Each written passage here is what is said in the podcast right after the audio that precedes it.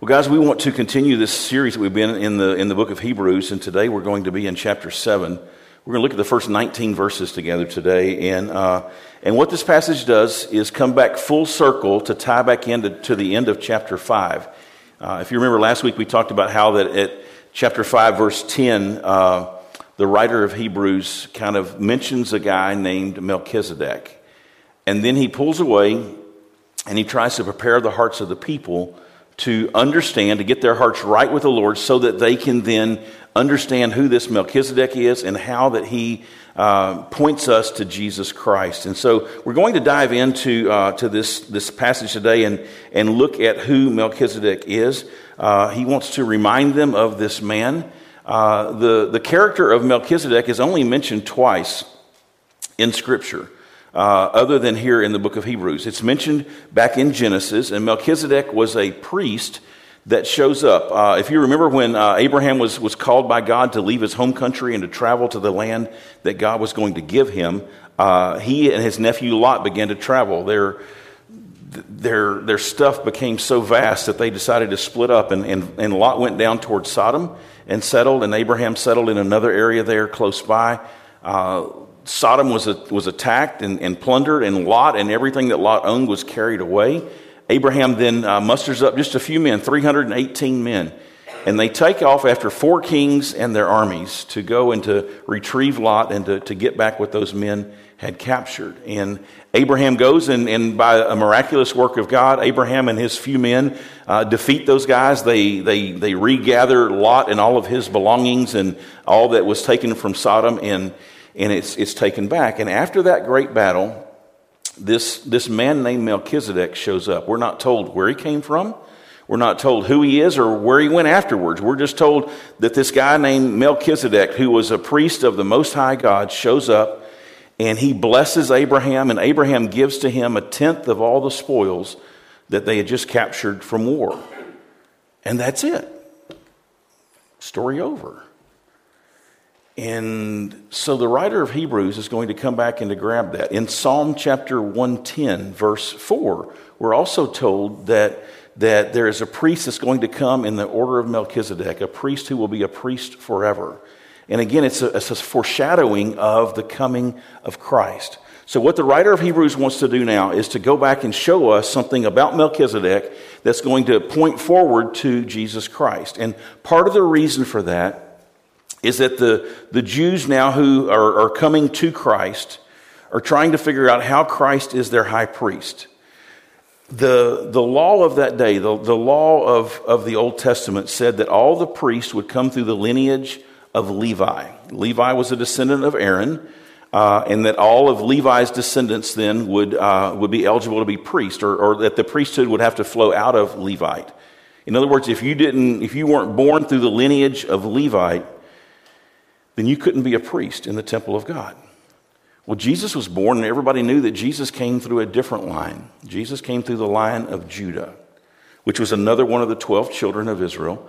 And so their question in their mind was okay, if Jesus wasn't from Levi, then how can Jesus ever be qualified to be a high priest? And how can he be our high, our high priest? And so, again, we're, we're talking about Jews who had come to faith in Christ and are now looking at Christianity versus Judaism and trying to go, how do we do this? What, what's, the, what's the secret? How do we put these things together? Imagine growing up in a faith that, that taught you something and that you practiced every day of your life. And then all of a sudden, things begin to change. You meet Jesus and everything begins to change. For some of you, that's not a hard thing to imagine because you grew up in a culture or an environment that's totally different than Christianity. You grew up with a mindset uh, or with parents that, that taught you something completely different than Christianity. You met Jesus and you've watched things begin to radically change. So for you, it's not hard to imagine believing something all of your life, meeting Jesus, and then going, wow, that's not real accurate. And you're having to, to rethink and redo. For others of us that grew up in the church, though, we, we grow up and, and, and we are taught certain things and we begin to believe certain things, and then God reveals more to us, and we go, wait a minute, what I've been believing may not be as accurate as I thought it was. I, I grew up uh, learning the Bible. Uh, my parents blessed me by taking me to church and, and, uh, and teaching me the Bible. But I began to, to read the Bible as a book of rules of things that I needed to do, and I got very good at, at rule keeping, but knew very little about grace. And so, in my mind, uh, what, what made me a good Christian was doing all the do's and not doing all the don'ts. And, and, and, and life became this checklist of things that I needed to do and things I needed to avoid. And, and then you meet Jesus and you, you, you experience grace, and all of a sudden you go, wait a minute. It, that makes me a good person, but it doesn't make me a believer. It doesn't make me a Christian. It doesn't qualify me for heaven. So God has used the Old Testament, He's used this priestly line to bring the people to the point that they are now ready for Jesus. But, but in order for them to fully embrace Jesus as their high priest, they're going to have to disconnect from this old high priest belief. And so that's what this is about today, is trying to help them to make the transition from what they believed in the Old Testament to what Jesus brings about in the New Testament. And Jesus is a completion of what they learned in the Old Testament. And so I say all that, and I know it sounds kind of confusing maybe, but, but that's what this passage is really trying to do today is to, to take them back and to say, okay, I want to, I want to remind you of this person named Melchizedek. And they would have known Melchizedek. He would have been one of their, one of their, their guys that they would have been very familiar with because Abraham was the father of the nation of Israel. And this was a guy that came into Abraham's life, and it wasn't just a passerby kind of thing for Abraham. It was a guy that Abraham met and, and, and for whatever reason was compelled to give him a tenth of the spoils of war. And, and he tithes to Melchizedek. And that story carried on for generations so these people understood who it was. There's been a whole lot of speculation over who Melchizedek is. Uh, was he an angel? Was he Jesus in the flesh that came early and then Jesus came back again? Was he a, a real priest or, or, was he just uh, uh, uh you know a bit of folklore? And so there's basically seven different beliefs that, that are associated with Melchizedek. I'm not going to give you all seven of them today, uh, but I'll tell you this: that, that really only two of the of the beliefs can can be squared with Scripture. There's the belief that, that, that Melchizedek uh, could have been, possibly have been, the pre incarnate Christ. In other words, um, that Christ showed up in, in, bodily form, met with Melchizedek. Melchizedek, I mean, met with uh, Abraham, that Abraham gives this tithe to Melchizedek, who is really Jesus in flesh for that moment. Um, and then the second possibility is that Melchizedek is literally a priest king as he is described, that he's exactly who Scripture points him out to be. Of the two, with you look at the language, the context, and all the stuff that goes into trying to do Bible interpretation, it seems to me that the best interpretation would be that Melchizedek is a literal person who walked the face of the earth, who was a king of a area, and also a priest. So he was a king slash priest of this area called Salem. And so we'll walk through that and I'll kind of explain it to you. But uh, just realize that, that there are a bunch of different interpretations of people trying to explain who he is and, um, and, and how he came to be. Let's, let's look at the first couple verses because they're going to give us some facts about Melchizedek that help us to build a, a foundation of, of, understanding how he foreshadows who Jesus is. So, so let's look at this. Melchizedek, uh, in chapter 7, verse 1. For this Melchizedek, again, circling back to chapter 5, verse 10, this Melchizedek that we were talking about, he says, the king of Salem, is priest of the Most High God. He met Abraham returning from the slaughter of the kings, and he blessed him. And to him, Abraham apportioned a tenth part of everything. He is first, by translation of his name, King of Righteousness. And then he's also the King of Salem, that is, the King of Peace. He is without father or mother or genealogy having neither beginning of days nor end of life, but resembling the Son of God, he continues a priest forever. So let's look at these verses. It tells us eight things that we can know about who this person, Melchizedek, is. The first thing is that, that he, he is the king of Salem. Salem was a, an abbreviated name for Jerusalem, Jerusalem, which will be the capital of this land that God has promised to Abraham. So what's interesting is that, that Abraham's on his way to this land. He doesn't know where he's going. He doesn't know what God's giving him. He just knows God said, leave and follow me and I'll give you a land and I'll make you into a nation. And so Abraham's on his journey to this place that he's never been. And yet, this man named Melchizedek is already there. Think about that. We are on a journey to a place that we've never been, to inherit a promise that God has made to us. And yet, there's a king who's already there. Lots of similarities we're going to see in this between Melchizedek and Jesus. So here he is, the king of Salem. That's the first thing we're told. The second thing we're told is that he is the priest of the Most High God. So the, the, the land of Canaan, the land that, that Abraham's going to inhabit, is, is a pretty pagan land. And yet it's a land with a king who is a believer in God and a priest who is a believer in God. The people are pretty pagan. But there is a king who is, is not, a king who is, is a standout as a priest of the Most High God. That's the second thing we know. So he's king of Salem, king of Jerusalem. He's a priest of the Most High God. The third thing we're told about him is what his name means. His name is Melchizedek, and that translated means king of righteousness. The word Melech in Hebrew means king. Sedek means righteousness. He is the king of righteousness, Melchizedek. And then also, he is called the king of Salem. Again, Salem being a short of, of Jerusalem, but, but Salem means peace, and so it means he is the king of peace. And, and you go, why is the author spending time telling us what this dude's name and title mean? Because everything about this, this person, Melchizedek, is going to point us forward to who Jesus is. Titles and names in those days meant everything. That's why when Jesus met some of his disciples, one of the first things he does is to change their name. He changes their identity. It, it, your name was, was a big part of, of, of, of how people saw you and what you were. Today we, we get a baby book name and say, oh, let me find a name, or, or we do. I think some people just take a, a Scrabble box and throw it on the floor and go, oh, there we go, that's my kid's name. You know, I mean, but names back then meant something. And, and, and these names described your purpose or who you were or where you were headed or what God had for you to do.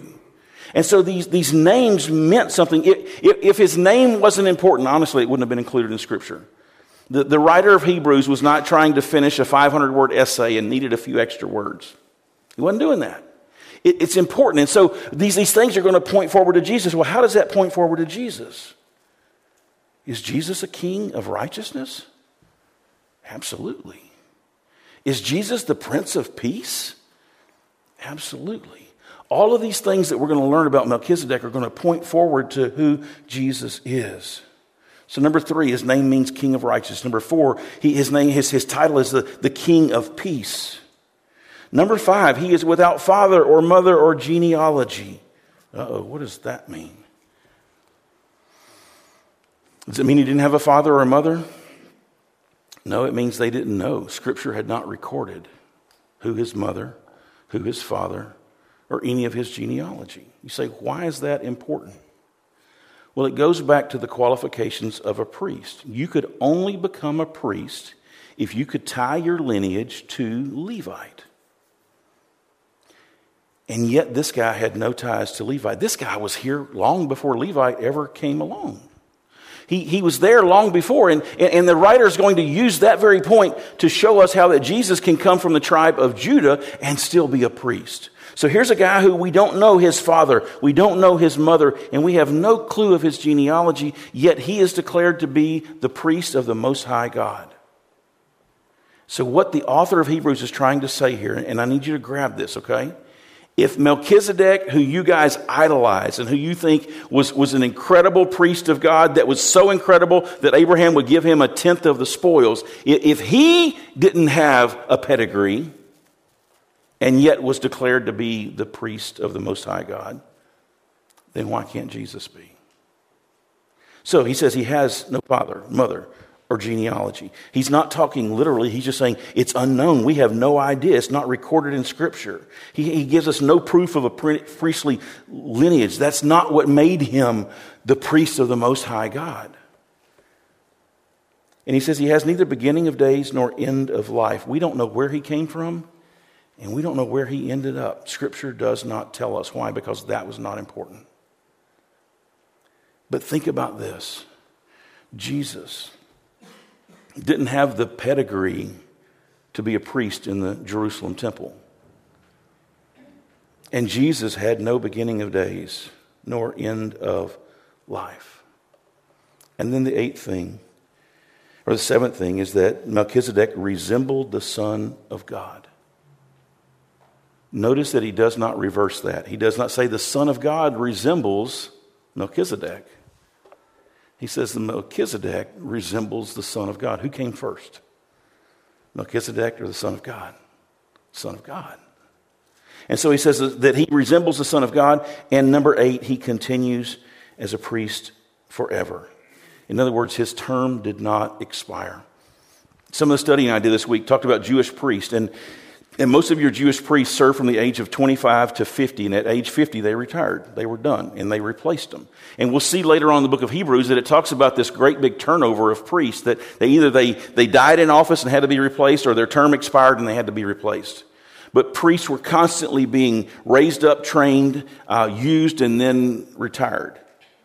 And the thing they're going to make the difference here is that this priest was going to be able to serve forever. In other words, his term did not expire like the Levitical priest. So he's building up this person of Melchizedek. He's tying in some imagery that's going to tie him into Jesus because what he wants to do is to use Melchizedek as a foreshadowing or a, a symbol of who Jesus was. We call that typology in, in, in, theology, where you, you take a person or a type and it shows you something about a person or, or someone else that's to come. And so Melchizedek is going to be the picture of the person, just like we've been saying all along, that what the writer of Hebrews does is to take an Old Testament picture and to show us how that is fulfilled in the person of Jesus Christ. So he's doing that here. He's going to say, here's this person that's going to point us forward to Jesus Christ. He's, he's, a, he's a literal figure, he's a literal king, he's a literal priest in a literal place that Abraham was going to. And he remained a priest forever. It didn't get there because of his lineage. He didn't get there because of what he, he, where he, who he had been born to. He got there because he was chosen and appointed by God. And the same will be true of Jesus. So here's how he ties it in. He's given us the credentials now of Melchizedek. He's saying, This dude that you guys admire, there were some things about him that didn't fit the, the, the Levitical priesthood. He said, I want you to see how great this man was, to whom Abraham the patriarch gave a tenth of the spoils. And those descendants of Levi who've received the priestly office have a commandment in the law to take tithes from the people, that is, from their brothers, though these also are descendants of Abraham. Now he's beginning to, to set up this, this stage for a comparison of the two. He says, Here's Melchizedek. And now let's talk about your priest. Your priest came in and, and they were commanded by the law. They were told that they were to take tithes from the people. The, the Levites, who were the priests and, and, and the ones that served in the temple, were not given a portion of the land when they inherited the promised land. But they were told that they would receive their support and their income from the people, that that's the way that God had designed for it to be that, that they would not have their own land as, as part of their inheritance, but, but they, would, they would receive their income from the people. So they were to take tithes from the people. And those people were their brothers. So they were equal, and yet God had, had placed them in a position where they would be dependent upon their brothers. And they're all descendants from Abraham. But this man, again, referring back now to Melchizedek, this man who does not have his descent from them, in other words, Melchizedek came way before, any of Abraham's children were born. This promise is made, this encounter happens long before Abraham and Sarah ever had a child. All that's been done is God's come to Abraham and says, Hey, leave your home and come and follow me. The covenant's not even been established yet. Abraham is in the process of just being obedient to God. God meets him there, and, and, and this, this, this encounter takes place. So Melchizedek, who doesn't have his descent from them, he received tithes from Abraham, and he blessed him who had the promises. And then he says in verse 7 it's beyond dispute. Nobody would argue the fact that the inferior, Abraham, is blessed by the superior. So what he's doing now is he's setting it up and saying this, this man Melchizedek that received an offering from Abraham was greater than Abraham. That would be hard for a Jew to swallow at face value. Abraham was the founding father of the Jewish faith. And you're telling me that somebody was greater than Abraham? He says, Absolutely. That's why Abraham gave him a tithe. That's why Abraham gave to him the spoils.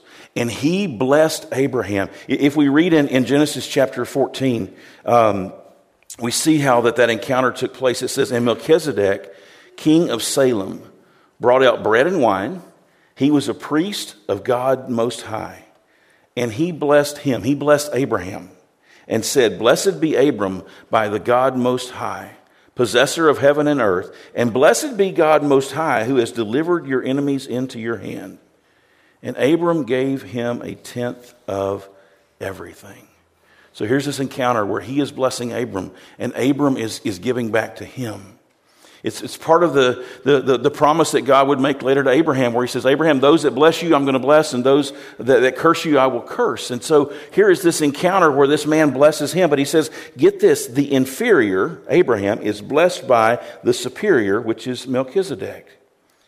In the one case, in the case of the Levitical priesthood that these Jews would have been familiar with, tithes are received by mortal men, those who will die, and those who will be replaced. But in the other case, the case of Melchizedek, tithes are received by the one of whom it's testified that he lives. And then he shows us how the symbolism plays here. He says, one might even say, so in other words, he's saying this is not this is figurative, it's not literal, but one might even say that Levi himself, and by that all those who came through the priesthood, that Levi himself, who received tithes, also paid tithes through Abraham, for he was still in the loins of his ancestor when Melchizedek met him. Again, this is all genealogy stuff tied in, but he's saying, you know what? When, Ab- when Abraham blessed and gave to Melchizedek, so did all of his descendants. That's what he's saying. And so he's saying, hey, even the priest of today figuratively gave a tithe to Melchizedek, showing that they are inferior to Melchizedek. So he's setting up this huge argument that Melchizedek is the superior over Abraham and over the whole priestly line.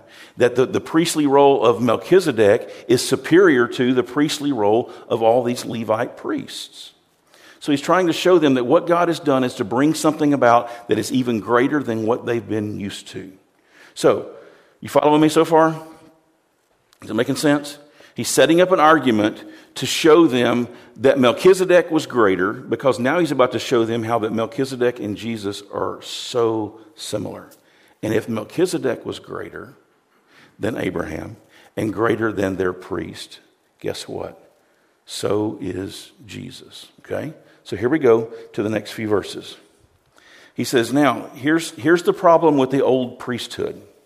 He said, If perfection had been attainable. And when he says perfection, he's talking about salvation. If we could have been made perfect, if we could have been made whole, if we could have been brought into the presence of God with the old priesthood, if it had been perfect, if perfection had been attainable through the Levitical priesthood, for under it the people received the law, then here's the question What further need would there have been for another priest to arise after the order of Melchizedek, rather than the one named after the order of Aaron.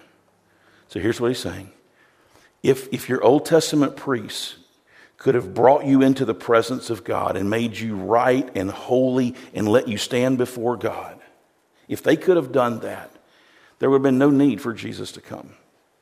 No need for another priest in the order of Melchizedek to show up. Because no matter how many times they offered a sacrifice, no matter how many animals were slain in the Old Testament, no matter how many times blood was shed, uh, atonement was made, blood was sprinkled on, the, on the, the Ark of the Covenant, no matter how many times they did that, there was still something that stood between the people and God.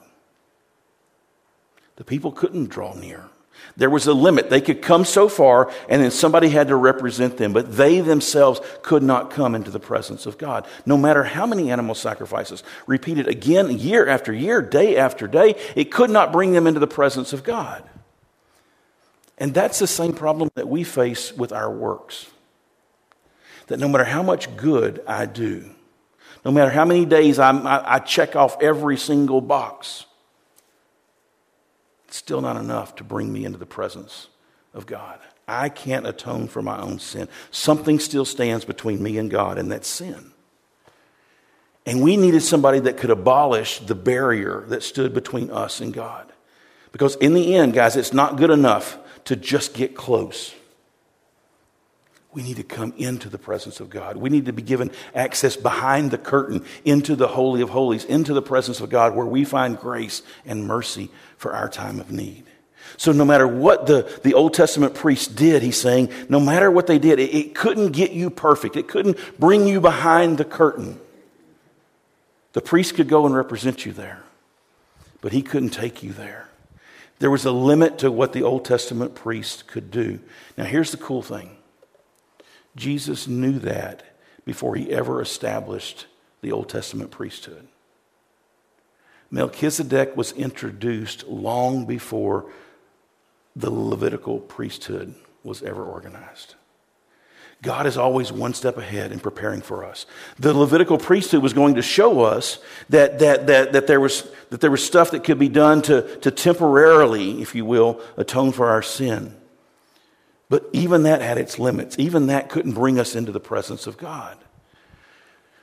For, for those who are still trying today to just get it together and to be good and to, to, to, to please God, this is such a message of encouragement for you. In, in, one way, it's a discouragement. In another way, it's an encouragement. The, the discouraging part is this that no matter how good you become, you still can't save yourself. You still can't bring yourself into the presence of God, no matter how much good you do. We've said this a, bunch, but let me say it again. How many people do you have to kill to be a murderer? Just one. And how many sins do you have to commit to be a sinner? Just one. And, and, and, because we are sinners, we can't come into the presence of God unless we have a priest who has made a way for us. And what he's saying here is these Old Testament priests could not make the way. They could not bring us into the presence of God. He says, if that perfection had been attainable, Jesus wouldn't have needed to come. But because it was not, and because the order of Aaron could not accomplish that, God had set up the order of Melchizedek long before the order of Aaron. Now, verse 12 is kind of a confusing verse, but look at this. It says, For when there's a change in the priesthood, there's necessarily a change in the law as well. You're going, okay, what's, what's he saying? Well, he's encouraging these people to change from the order of Levi to the order of Melchizedek. Levite said you have to be a Levite to become a priest. Melchizedek says it's not about your genealogy, it's not about your mama, it's not about your daddy. It's about God. And it's about God calling you and appointing you to that position. And he's saying when there's a change in, in the order of the priesthood, there has to be a change in the rules that govern who can be our priest. And so he's saying that's why, and he's going to follow it up here, that's why Jesus, who was from the tribe of Judah, can be qualified to be our priest. Jesus wasn't qualified because of his mother or father's lineage. Jesus was qualified to be our priest because God had appointed him to be our priest. So let's look at that and how it unpacks here, okay? He says, when there's a change in the priesthood, there's a change in the law. For the one of whom these things are spoken, now he's, he's, he's just brought it forward to Jesus at this point. Okay? The one that Melchizedek points to, the one that this whole Old Testament system points to, the one that everything before has pointed to, Jesus, he says, the one for whom these things are written or are spoken belonged to another tribe. He didn't belong to the tribe of Levi. And, and from his tribe, this other tribe, no one has ever served at the altar. Again, the, the rule was the only people who could be priests were those who were born through Levi. And so he's saying Jesus came from a different tribe, and nobody from Jesus' tribe has ever served at the altar. He says it's evident that our Lord was descended from Judah, and in connection with that, that tribe, Moses said nothing about priests. Moses didn't say, hey, listen, everybody comes from Levi, but one day we'll have a guy from Judah. Moses didn't say that. So here's the Jews' struggle. How do we make Jesus, who came from Judah, our priest? And he says the only way that happens is for the rules to change when the priesthood changes. We're going from an Old Testament priesthood that is temporal, that, that, that requires a change of priest every few years, to an eternal priest who lives and reigns forever. And when the rules change about the order of the priest, the rules change about who can be that priest. And we know Scripture says the only one that could be that priest was the sinless, spotless Lamb of God the one who was tempted in every way that we were tempted, yet without sin. The one who said, uh, You know, this is why I've come, is to give my life as a ransom for many. The one who says, Greater love has no one than this, that he lay down his life for a friend. It's, it's Jesus who came and said, Father, I've given myself to you. Not my will, but your will be done. The only one that would be qualified for that was qualified not by his genealogy, not by his pedigree not by his parents or, or, or, anybody else in that, in that lineage, but he was qualified because he was appointed by God to serve as our priest. And Moses said nothing about anybody from Judah ever serving as a priest. But he says in verse 15, but this becomes even more evident when another priest arises in the likeness of Melchizedek. So he says it's obvious that Jesus is not of the line of Levite but Jesus is of the order of Melchizedek. Now he's tying the knot between Jesus and Melchizedek. This Melchizedek that had eight things, remember? It's just like Jesus, who has those same things. He was the king of Jerusalem. But it's not the physical Jerusalem, it's the king of heaven the new Jerusalem that Revelation talks about that's coming down. Jesus is the king of that place. It's the place that God has called his people to go to. It's the place that right now, today, as you take this breath, we are in journey to, just like Abraham was in journey from where he was to where God had promised him. We are in the process of going to a place we've never been, but we are introduced now to the king of that place that we are headed. He is the priest of the Most High God. So was Jesus. His name is a King of righteousness. So is Jesus. Prince of Peace, the King of Peace. So is Jesus. It wasn't his father, mother, or genealogy that, that placed him in that. It was God, and it's so true of Jesus. No beginning of day, no end of life. And the only difference is he doesn't just resemble the Son of God, he is the Son of God. And he continues as a priest forever. He's saying we have a priest, guys, who is greater than Melchizedek.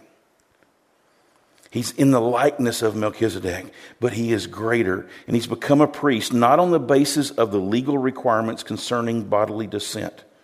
Let's unpack that. He is our priest not based upon the legal requirements concerning bodily descent. So, what does that mean? He's our priest not based upon his lineage, not based upon his bloodline, but based on the power of an indestructible life. How does Jesus become our priest? He does so because he can't die. And he is our priest forever. They put him to death, and God raised him up. He has an indestructible life he can serve as our priest forever. For it is witnessed of him. And now here's that quote from Psalm 110, uh, verse 4 You are a priest forever, after the order of Melchizedek. And then he says, For on the one hand, a former commandment which concerned the priest and, and their lineage, that's now set aside because it was weak and it was useless. It could not accomplish salvation for us because the law made nothing perfect. You say, Rob, why did God give us the law if it couldn't make us perfect? Have you ever thought about that? Why does God give us all these commandments if we can't keep them? You ever given that thought? Why does God ask us to do something that we can't do? To show us that we can't and that we need somebody else to do that for us. That's why. If you're still trying to figure out how to do it all, let me introduce you to grace, which says you can't, but Jesus did. That's the purpose of God showing us the, the stuff in Scripture. The, the, purpose of the Holy Spirit convicting us of our sin is not to beat us down and load us with, with guilt. The purpose of God showing us our sin is so that we can change and become more like Jesus. To show us that, that we can't overcome that on our own, but to show us that He can help us to overcome that as we submit to Him. The purpose of the law was not to make us perfect, it can't make anything perfect, but it can show us that perfection is required and I can't achieve it, so I need somebody else to do that for me. And that's what our most high priest of God has done. So he says, on the one hand, it shows us that we can't, that it's powerless, it's, it's useless. But on the other hand, a better hope is introduced. And we've seen back in chapter 6 that better hope is Jesus. So, in, in, in the place of all of those priests, and he'll come on, and, and what he'll begin to do now in, in, the, in the next couple chapters of Hebrew is to show us how that these priests work day and night, day after day, week after week, month after month, year after year, sacrificing again and again and again and again and again. And all of that couldn't make us perfect, but that Jesus offered the sacrifice once and for all that's able to make us perfect, acceptable in the presence of God. Here's what he's going to say in the rest of Hebrews is that Jesus came and, and he tore down the barrier that stood between us and God. He, he remember when Christ was crucified, the veil of the temple was torn? The, the, the thing that separated us from God was ripped wide open. And now Jesus says, I want you to come and draw near to God. And this last phrase of Hebrews 7:19 is really the climax of everything that he's saying here. He's saying we have a better hope that's been introduced through which we draw near to God. That is the whole purpose of the Christian life, is to draw near to God. Up to this point, the Jews could get so far and, and go no farther. They, they, could, they could come into the courtyard, they could present their animal, and they could go no farther. The average ordinary priest then could take the animal and they could go into the next room maybe with it, but, but they could go no farther. And only the high priest once a year could go behind that veil and into the Holy of Holies and make sacrifice quickly for the people of the Lord and then come back out. There were barriers between them and the presence of God. And what our high priest did was to tear down all the barriers and to say, Come and draw near. Come and draw near. That's the call of God upon every believer's life. And that's what the writer of Hebrews is trying to say to these people. There's nothing left to keep you out of the presence of God. Come. But don't we need to offer a few more sacrifices? Don't we need to go and show our repentance? Don't we need to go and confess to the priest? Don't we need to go and? And they kept filling in all these things they thought they needed to do. But I was taught as a kid I needed, that's done. That stuff, he says, could never make you perfect. It can never put you at peace with God. It can never make you righteous. Well, then, who does? Only the King of righteousness can make you righteous. Only the King of peace can put your heart at rest. And those priests don't come through a, a genealogy. He was appointed by God to come and to live and to offer himself as our sacrifice for our sins. And that's what Jesus did. And he tore down the wall of division that kept us out of the presence of God. Why? Because God's greatest desire for you and I is that we draw near to God. So let me ask you this morning as we close what's keeping you out of the presence of God? What is keeping you from drawing near to God? Is it this belief that you were taught that somehow you got to do good and, and check off all the boxes and get everything right, and then maybe, maybe, maybe God would, would, would motion you on in? The Bible says that will never work. You'll never get good enough to, to, to just earn your way in. What, what is it that's keeping you from, from, from seeing that and, and, and coming in and, and, and being there in the presence of God? Is it sin that you cherish more than a relationship with God? For some people, that's, that's the case. They're saying, yeah, hey, the way may be open, but I, I'm, not, I'm not going in there yet. I'm going to live my own life and do my own thing. And then one day, I'll settle down and I'll get things right with God. One day, I'll repent of the sin that I know's in my life that shouldn't be in my life. And one day, I'm going to deal with that. But right now, yeah, I don't, yeah, I'm just, I'm, I'm good. I'm complacent. I'm happy. I'm satisfied. Got a good job, living in a good situation. I'm happy. And that can keep us out of the presence of God. It's what kept the children of Israel out of the promised land, remember? Fear can keep us out of the presence of God. Satisfaction where we are can keep us out of the presence of God. But the writer of Hebrews is saying we were made for this, to draw near to God.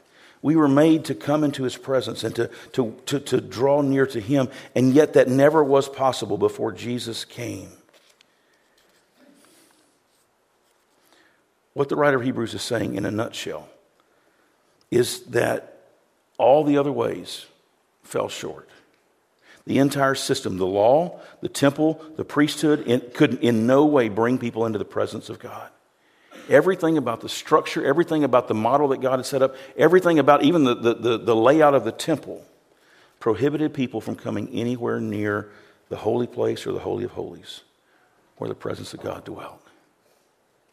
But Jesus is our better hope, and He removed those barriers, and He allows us entrance into God's presence, something that the law and the temple could never accomplish on its own. Here's what He's saying. Your, your father, the father of your nation, Abraham, submitted to a priest of God, and he was blessed. And the father of our faith recognized that there was one sent by God. He was not from the Levitical line, but he was similar to, to this Melchizedek who was sent by God. And like Abraham, we are called to recognize him, Jesus, as our priest sent by God, to welcome him as our priest to represent us before the Lord, to submit ourselves to him as the one who will present us holy and righteous and pure before God and then to be blessed by him. Like Abraham, Jesus is superior to this Levitical priest, and his work makes us perfect and it grants us access to God. So, what that means is this I can stop trying to make myself perfect. I'll never accomplish that. I can stop trying to make myself pleasing enough to God. I can't accomplish that. But here's the good news I don't have to because Jesus has already done that. So instead of trying, I can trust. I can trust that Jesus is our high priest, that he has opened the way, that I am welcomed and encouraged and wanted in the presence of God. I've got to leave behind my sin and desire God more than anything else. I've got to place truth over tradition I've got to place this relationship with God over any kind of, uh, of religion that can, that can hold me back. And I've got to desire to be holy and righteous through the blood of Christ so I can be at peace and at rest in the presence of God. God calls you to come into his presence. He's not going to drag you kicking and screaming. He's not going to force you to leave your sin behind in order to enter into the place that He has created for you in His presence. But He offers you everything you need to get there. It's your choice. Will I stay where I'm at? Or will I enter into the presence of God and be blessed? That's my choice. But I can't cling to my sin and enter into the presence of God. I've got to lay my sin down at the cross of Christ. Let it be covered by the blood of Christ and then get up from there and come into the presence of God. Christ has made the way. He has done what the law and the Levitical priesthood could not do. And he invites us to come and to draw near to God. He is our better hope. Here's the writer saying Your hope has been in the priest and what they could do for you. You have a real priest of God who is a better hope than anything the Old Testament ever could have offered you. Put your trust in Him and let Him lead you into this relationship with God. As we close, what could be better? What could be better than drawing near to the God that made you, the God that loved you, the God that died for you, and the God that wants you in his presence forever. What could this life offer you that even comes close to comparing? Let's pray.